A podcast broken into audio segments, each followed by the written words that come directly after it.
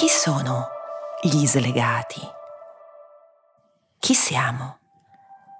E io pensavo fossimo pochi, pochissimi, insomma due o tre emarginati psicologici.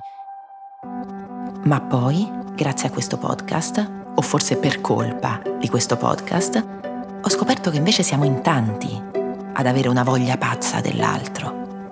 E però pure una pazza paura.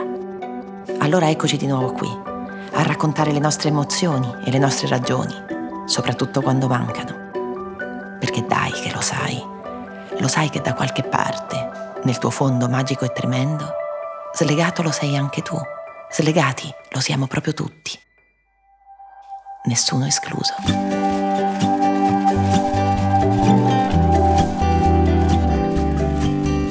Sono Chiara Gamberale e questo è un podcast di Cora Media per Storytel. Si chiama Gli Slegati. Ve lo ricordate? Avevamo chiuso il primo ciclo slegato ricordando il più fatale incipit della letteratura di sempre, secondo me, no? Tutte le famiglie felici si assomigliano, mentre le famiglie infelici sono infelici, ognuna a modo suo, l'incipit di Anna Karenina. Ecco, e ci eravamo detti che forse è un po' una cazzata, no? Con tutto l'immenso rispetto. Perché, insomma, soprattutto di questi tempi, forse sono le famiglie felici che possono darci qualche spunto a cui da soli non, non riusciamo ad arrivare. Ma per noi slegati, può forse diventare una stella polare una felicità che non abbia a che fare anche con il suo contrario o comunque con un incasinamento? Certo che no.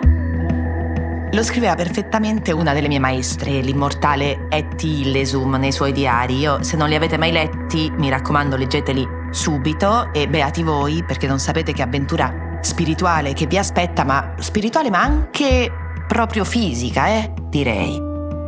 Sentite qua, eccolo. La vita è fatta di contraddizioni e tutte devono essere accettate come appartenenti alla vita e non si deve mettere l'accento su qualcosa a spese di qualcos'altro. Lascia che l'intera faccenda segua il proprio corso e potrà accadere che ancora una volta diventi una sola totalità.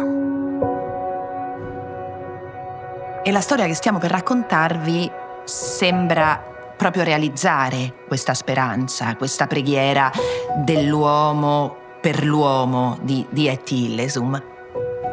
La porta con sé Iari.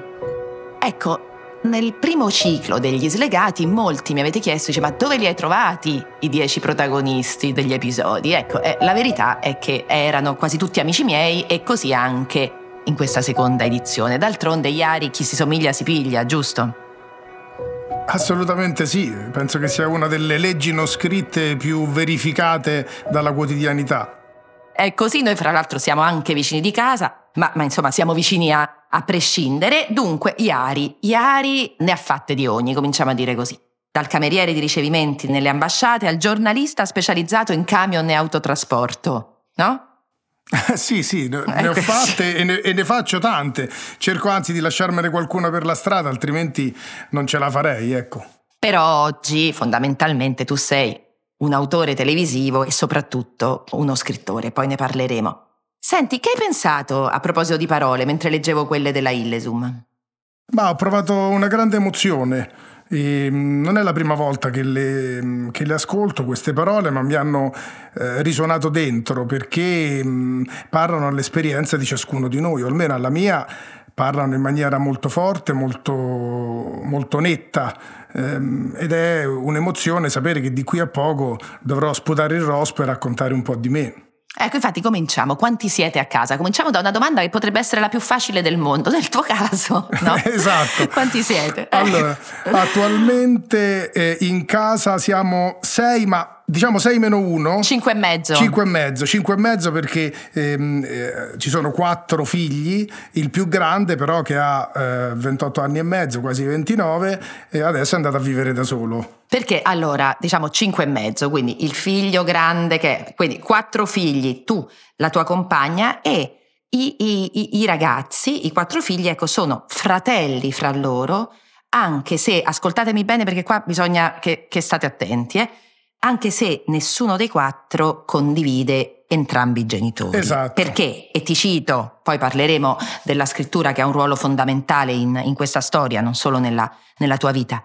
Nella nostra famiglia i legami di sangue non sono decisivi. Dunque ecco, facciamo un po' di passi indietro. Allora, questa prima domanda sappi non te l'aspetterai. Che spazio eri abituato a dare all'amore, all'altro, verso i vent'anni, quando andavi al liceo, cioè dopo il liceo, ecco, che spazio davi all'amore nelle tue giornate dentro di te? Ma guarda, eh, questa è una domanda molto interessante, sai? E, ehm, perché mi riporta a una, a una, dimensione eh, quasi dimenticata, perché quando eh, uno, come suol dirsi, mette su famiglia, eh, tende a discostarsi nel corso degli anni, qui ne sono passati più di 25, eh, dal, eh, dal, sentire eh, che era comune nella giovinezza, nel, ecco, a vent'anni, i famosi vent'anni a vent'anni io pensavo a me, magari ai destini del mondo, che ne so, a queste, uh, degli alti ideali, però fondamentalmente la giornata, la vita era scandita dalle mie esigenze, dalle mie volontà, dai miei desideri ed è una condizione che ehm, chi eh, ha una famiglia diciamo tende a inabissare nell'interiorità, a volte anche un po' a farla marcire eh, con le cose oppure a farla germogliare, dipende un po' dai, eh, dai casi. Era uno che amava molto, questo ecco, posso, Ecco, comunque ecco, eri uno intenso, sì. sei sempre stato uno ecco, romantico. la prendevi sul serio l'altra sì, persona. terribilmente eh. sul serio. Eh, sì. Ma questo già dai 15-14 anni, mi ricordo veramente le, i primi innamoramenti, come penso per tutti, eh, sono stati più intensi, anche i più duri da superare. Però secondo me sì, l'età, ma c'entra anche il fisico emotivo. Perché ecco, non è, non è, da tutti prenderlo così sul serio l'amore, eh? anche a 15 anni. E a un certo punto poi incontri Giovanna. Quanti anni avevi tu? Ma diciamo, eh, io avevo quasi, quasi 30 anni, 27, 28 anni. Comunque eri ancora un pischello. Eh, sì, diciamo, ecco, vedendomi oggi vedo ancora un pischello, eh, come si dice a Roma, eh, però se ritorno alla mentalità che avevo allora mi sentivo un uomo molto grande, questa è un'altra eh, caratteristica penso dei romantici, degli slegati romantici, quelli di sentirsi sempre, di sentirsi sempre arrivati a un punto, sì, sì. no? Sì, sempre. Eh, che è ehm, il momento giusto, sì, sì, che quelli che hanno capito, quelli che hanno capito, poi ti guardi indietro dieci anni prima, 15 anni prima e dici ma che cosa? Cosa avevi capito, cosa credevi di aver capito. E in questo ha avuto un ruolo molto, diciamo, forte nel bene e nel male la poesia, perché io, ecco, mi innamoravo attraverso le parole anche, soprattutto le parole della poesia, dei libri, che poi sarebbero entrati un po' nella mia vita. Ma e, e, questa cosa ha una rilevanza anche sulla domanda che mi hai fatto, perché mh, verso, eh, ecco, sì, 27-28 anni incontro questa, questa, donna che si occupava di libri e, e della quale mi, mi, innamorai e quindi cominciò... Te lo ricordi che cosa hai pensato la prima volta che ci hai parlato? Eh, allora, la prima volta che ci ho parlato ho pensato dov'è tua madre?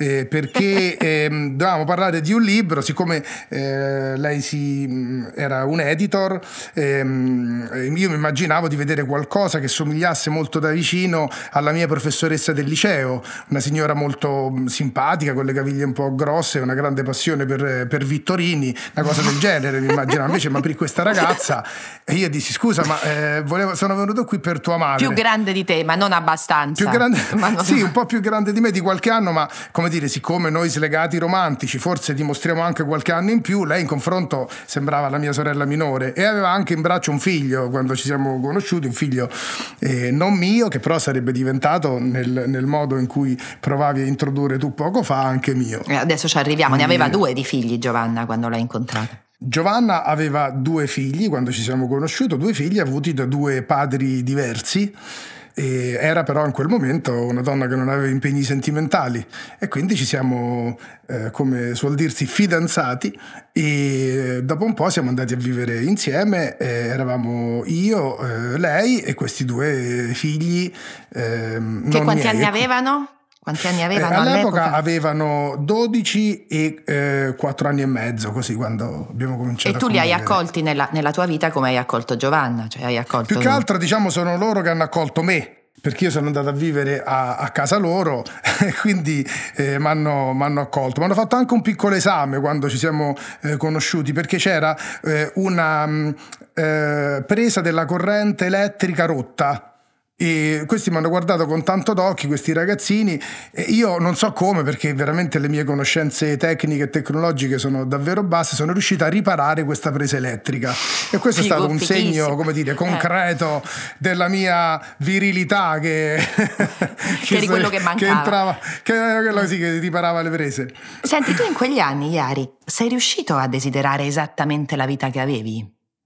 E, no. Francamente no, devo essere sincero, perché mi sembrava sempre eh, questa eh, condizione che vivevamo eh, di, eh, anzi che vivevo, di una diciamo immediata parapaternità, perché non era una vera e propria eh, paternità, perché questi eh, bambini avevano comunque dei loro padri che vedevano come stabilisce la legge, che ne so, una volta a settimana nel, nel weekend, quindi frequentavano questi, questi padri e, e questo ha, posto subito un interrogativo che penso sia condiviso da molti, ehm, sia per me che per loro, su come stabilire le regole di questo rapporto, chi eravamo, eh, perché eh, io mh, mm, sono eh, diciamo uno slegato, romantico, oppure di matrice meridionale e quindi nell'amore mettevo eh, molto senso di appartenenza, una cosa che poi ho dovuto, come dire, decostruire nel corso dei decenni. Chi amavo era mio.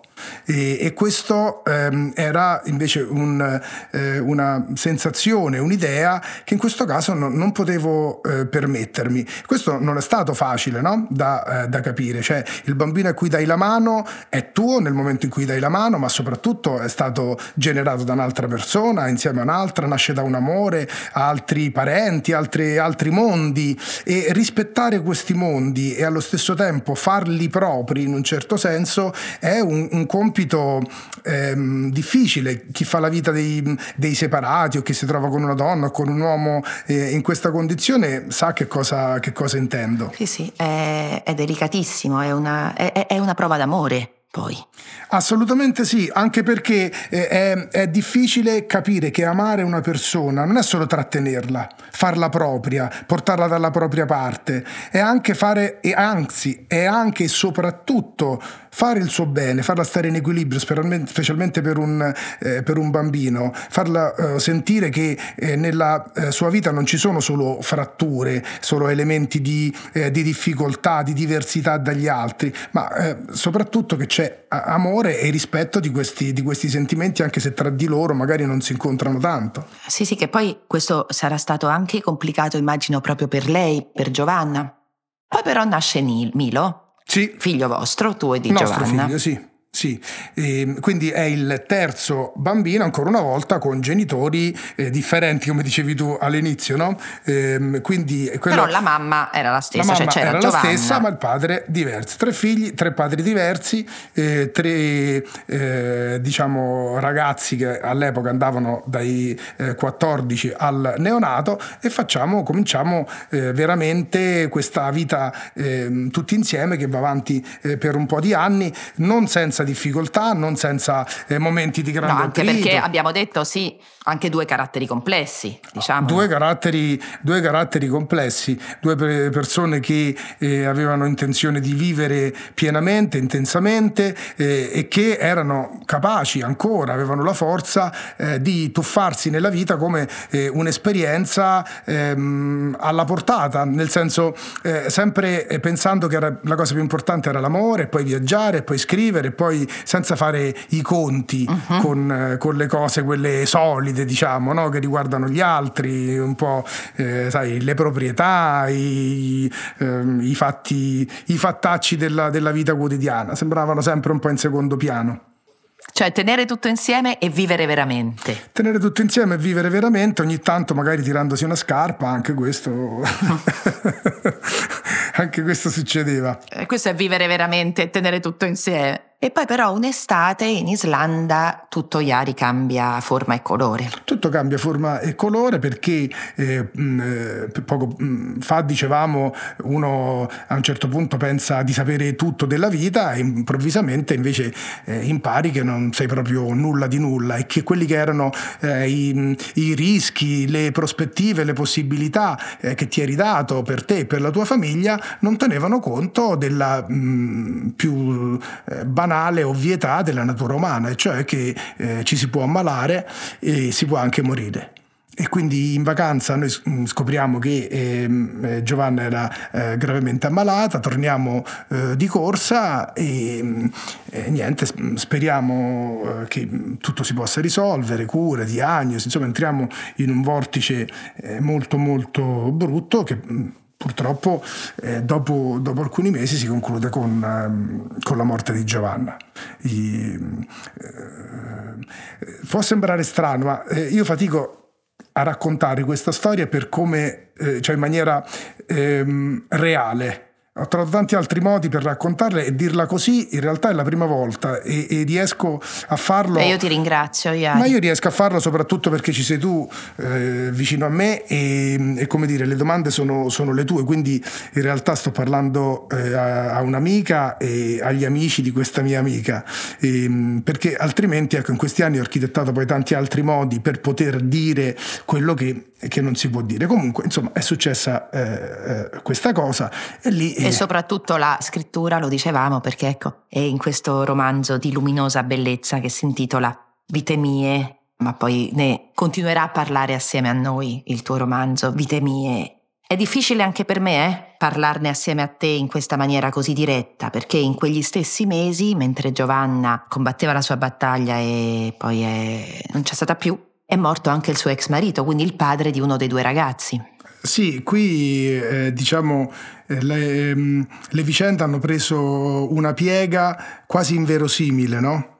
Eh, come, mm, come scrittori a volte ci occupiamo di dare una verosimiglianza. Si dice qua non ci crederà nessuno. Esatto, una verosimiglianza sì. alle trame per non sembrare appunto poco credibili. La realtà invece questi problemi non se li pone, non vuole essere credibile, vuole soltanto accadere, infatti accade. E quindi anche ehm, eh, il, il, papà di uno di, eh, di questi ragazzi, ehm, qualche mese prima la, della morte di Giovanna, purtroppo venne a mancare anche lui. E quindi ci troviamo, ci troviamo quindi, con quindi questo... tu ti sei ritrovato solo con un bambino che non aveva più sua madre, Milo, tuo figlio di, di sangue per, per, intenderci, poi con Davide che non aveva più sua madre e però non viveva con suo padre perché viveva con te, e Fabrizio che non aveva più sua madre, non aveva più nemmeno suo padre perché li aveva persi tutti, tutti e due nel giro di, di pochi mesi. Iari, ma come hai fatto? Cioè, che ricordo hai tu del subito dopo? Cioè, che facevano questi quattro maschi? Chi, chi cucina? Cioè, che, di che parlavate?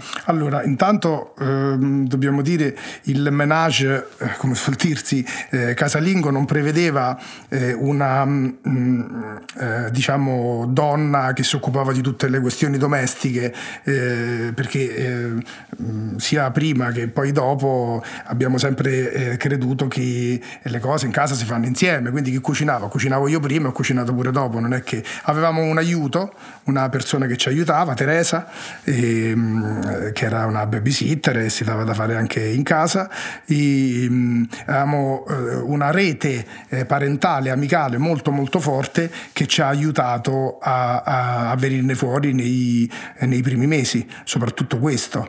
Eh, amici e parenti, amore, amore in altre forme, amore in altri modi, che ci ha, che ci ha sostenuto, ci ha tenuto stretti tutti quanti. E, e, e come avete deciso di rimanere a vivere insieme? Cioè è stato un, è stato naturale? Oh, immagino di sì, no? È stato sa... naturalissimo, naturalissimo. È stata la scelta. No, non è stata neanche una scelta, ecco. È, è, per noi era, era, ovvio. Quella era casa. Era evidente che quella era casa, che quella era una famiglia, nonostante appunto i cognomi diversi, i DNA, i codici postali, qualsiasi cosa.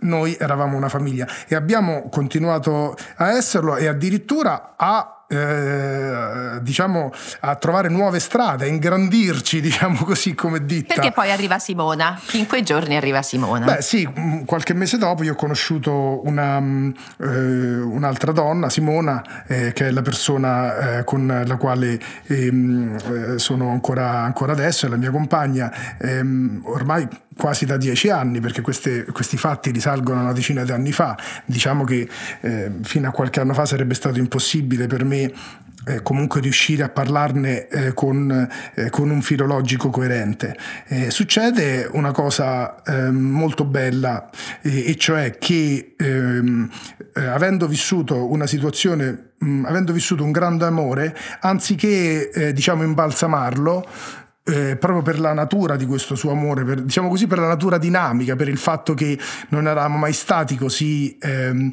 racchiusi nell'appartenenza, nel sarcofago della, eh, della eh, quotidianità e dell'appartenenza, eh, è stato possibile che questo amore fosse ancora una forza per me nonostante avessi perso Giovanna, c'era ancora amore dentro di me, non, si era, non se l'era portato via. E che quindi ti desse la forza di andarlo a cercare. E questo mi ha dato la possibilità eh, di mh, mm, innamorarmi di nuovo, di innamorarmi ancora. E mh, mm, non so, diciamo, perché dall'altra parte c'è stata una donna che si è trovata davanti questo, eh, diciamo, caos eh, emotivo, ma anche... Beh, lei è stata... Lei è stata sì, quotidiano, beh, gestionale. Simona è eh. stata grande, no? Perché qualunque qualunque donna si sarebbe spaventata per molto Io meno. Io penso, no? penso eh, di sì, un po' questo. di incoscienza eh, per gettarsi, diciamo così, anima e corpo in una condizione eh, del genere eh, ci vuole. Eh, però ehm, anche lì penso che la forza determinante sia stata ehm, l'amore. Ecco. Anche perché lei si doveva avvicinare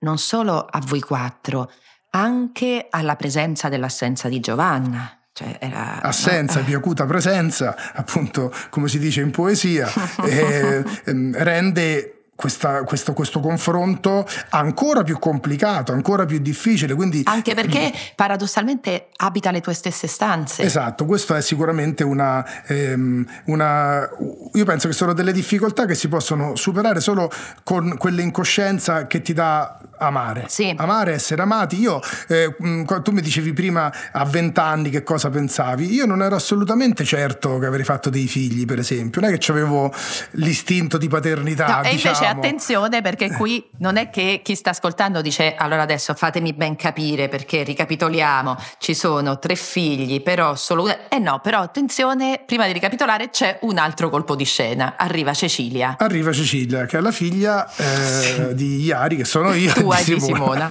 esatto. Quindi arriva una, eh, un'altra, un'altra, vita nella stessa, eh, nella stessa casa e questo eh, diciamo è un'esplosione di forza, di energia per tutti quanti, eh, soprattutto per questi tre... Eh, Poi femmina, no? Iari, femmina. una femmina. Sì, sì, ma io diciamo eh. da quando eh, ho saputo che aspettavamo un altro figlio ero sicuro che sarebbe stata eh, femmina e uno dei rapporti più belli che io conosco in vita mia, in generale, eh, in assoluto, tutte le persone che ho incontrato, il rapporto che c'è eh, tra Cecilia e questi fratelli e fratelli non fratelli si direbbe di fronte alla legge, di fronte al modello ISE, di fronte... Perché con due di questi fratelli Cecilia non ha in comune nessun genitore di sangue. Nessun genitore di sangue e con uno di questi fratelli ha in comune un genitore di sangue che sono io. Tutti e quattro messi insieme alla stessa tavola eh, hanno dei patrimoni genetici, diciamo, che sono ver- parzialmente e non mh, con tutti eh, eh, sono compatibili, sono diciamo condivisi. E, mm, però diciamo quando eh, siamo tutti insieme è molto difficile capirla questa cosa.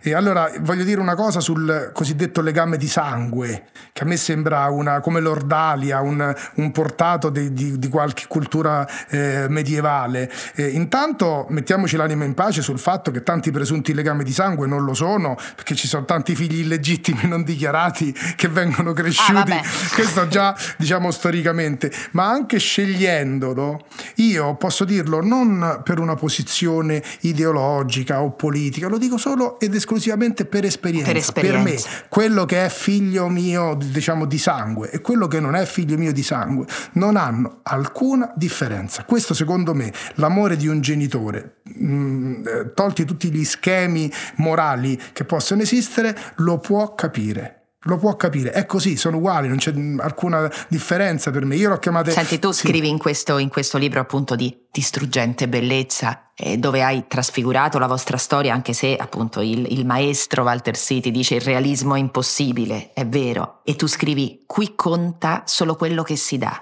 quello che ci scambiamo l'un l'altro. Non ci sono altre regole né altre definizioni. Quello che non dai non costruisce, quello che non costruisce è solitudine. Tessiamo tutti quanti, giorno dopo giorno, i fili della nostra unione, i ricordi, la fiducia.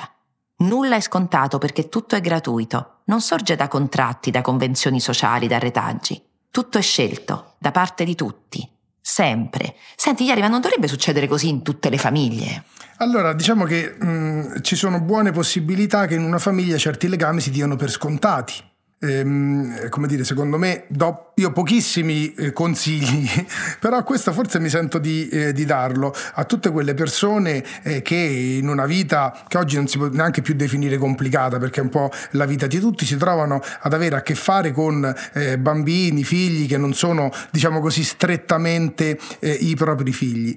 Partiamo da un vantaggio, e cioè che non siamo schiacciati né dal peso dell'esempio né dal peso delle responsabilità, eh, che a volte possono possono ottundere anche la nostra capacità di lettura delle cose, eh, possono darci il dovere di essere in un certo modo, di somigliare ai nostri padri, ai nostri nonni, di voler... Invece abbiamo la possibilità in questi rapporti di essere quel tanto più liberi che ci permette di garantire all'oggetto del nostro amore, alla persona del nostro amore, eh, veramente uno sguardo ampio in cui l'esperienza non diventa necessariamente un tarpare le ali a chi abbiamo di fronte. Perché Quindi non è questo, merito né colpa tua se sono al mondo quelle persone. Esattamente, Chiara. È proprio così, è lì davanti. Eh, tu è sei... forte quello che stiamo dicendo, però, però è importante. Cioè, è può diventare un'occasione, cioè trasformare qualcosa che può essere una frustrazione in, un, in un'occasione. E, mm, una frustrazione, una, una difficoltà. La scrittura è stata importante per te in questo senso? La scrittura è stata importantissima perché il rischio era quello eh, di trasformare questo vitalismo in una rimozione dei sentimenti e delle cose che avevo provato. Il dolore era stato comunque grande, lo sconcerto. Ehm... Perché i rischi possono essere due, no? Da una parte negare appunto la negazione, quindi magari rifugiarsi tutti in testa, rifugiarsi tutti in una sfiducia dell'emotività, in una sfiducia dell'aspetto più emozionante della vita. Dall'altra parte, l'altro rischio è vivere e far sì che il lutto si prenda tutto. Esatto. Far sì che, che, che, la morte si, si prenda la vita. Ma tu mentre ti abbandonavi all'amore per Simona, dentro non avvertivi un braccio di ferro rispetto a quello che provavi per, per Giovanna? Eh, a costo eh, di sembrare insensibile, devo dire di no, perché questa è la, ehm, è la verità. Ehm, eh, diciamo che eh, questo lo devo anche eh, a Giovanna, cioè al, al, modo che lei aveva di amare e che in, in, passato magari a suo modo mi ha fatto anche soffrire. Lei diceva per esempio dei suoi amori che lei non aveva mai smesso in un certo senso di amare le persone che, eh, che aveva amato e che questo non le impediva di, di, amare me. Per me era stato difficile capirlo e poi dopo, come spesso succede con le persone che perdiamo, tante tante cose le capiamo dopo, quando non possiamo più dire loro lo sai che avevi ragione su questo. Perché uno dice eh, eh, ci si può presentare in un amore in tante maniere, no? ci si può presentare con un figlio, ci si può presentare anche con un ex amore che per te è importante, mm-hmm. per esempio, come stai dicendo tu, e uno dice, e questo sono io. Grazie per colpa di tutte queste esperienze. E anche perché voi mi dite adesso, voi che ci state ascoltando, perché so, sembra che io ieri ce la cantiamo e ce la suoniamo perché essendo ci vogliamo bene e quindi la, la pensiamo, anzi la sentiamo in maniera identica. Però ditemi voi se preferireste appunto incontrare una persona che eh, porta con sé una complessità di affetti piuttosto che una persona che magari è in tribunale col padre di sua figlia o, col, o con la madre di suo figlio e, e, perché quel tipo di odio non è un legame forse ancora più pericoloso per delle famiglie nuove che si formano, non credi, Iari? Sì, penso che sia così e che eh, diciamo eh, tendenzialmente tutti noi eh, oramai eh, cerchiamo dei legami anche in un'età che non è quella proprio giovanissima di Giulietta Romeo, no? E quindi aspettarsi che un quarantenne o una quarantenne venga illibatissima così come uscita dal, dal convento. Eh, il rischio psicopatico è forte a quel punto, cioè se trovi eh, giusto, giusto. Perché il rischio, Chiara, eh, il è rischio così, no? Cioè, se a te ti viene uno. Eh, eh, un, un, quarantenne perfetto sì, sì. e immacolato, non insomma, eh, fatti cioè, due sì. domande, fatti due, oh, vale lo stesso naturalmente anche per una, eh, per una, donna. Bisogna vedere quanto queste esperienze diventino una eh, cosa che ci rovina e non dobbiamo assolutamente consentirlo, e invece quanto queste esperienze diventino un qualcosa che è un patrimonio che può essere condiviso. Che ci nutre e quindi può nutrire le persone che, eh, a cui che facciamo entrare nelle, nella nostra vita, anzi, come scrivi tu, nelle nostre vite. Senti, a questo punto io chiedo sempre se slegati si nasce o si diventa, ma l'abbiamo già, già detto. Dunque ti chiederei, se tu dovessi rispondere con tre parole, che cos'è una famiglia? Cosa ci deve essere in una famiglia perché sia una famiglia come, come piace a te? Secondo me c'è famiglia dove eh, l'interesse di tutti conta per tutti allo stesso modo. Tu sei felice oggi? Ma guarda eh, Chiara, ehm, diciamo chi scrive eh, eh, a questa domanda non può rispondere a voce, deve scriverlo, eh, deve scriverlo e, e, penso che sia questa la risposta. Eh, bisogna eh, creare nuove storie, cercare, cercare. Questo è il mio modo di, di, di stare al mondo. Non mi importa se eh, la felicità la, la, trovo davvero o la maneggio, mi interessa cercarla e cerco di farlo appunto nei, anche attraverso la letteratura, sì. Iari, grazie, è stato molto importante per me e credo anche per chi ci, ci ha ascoltato. Grazie.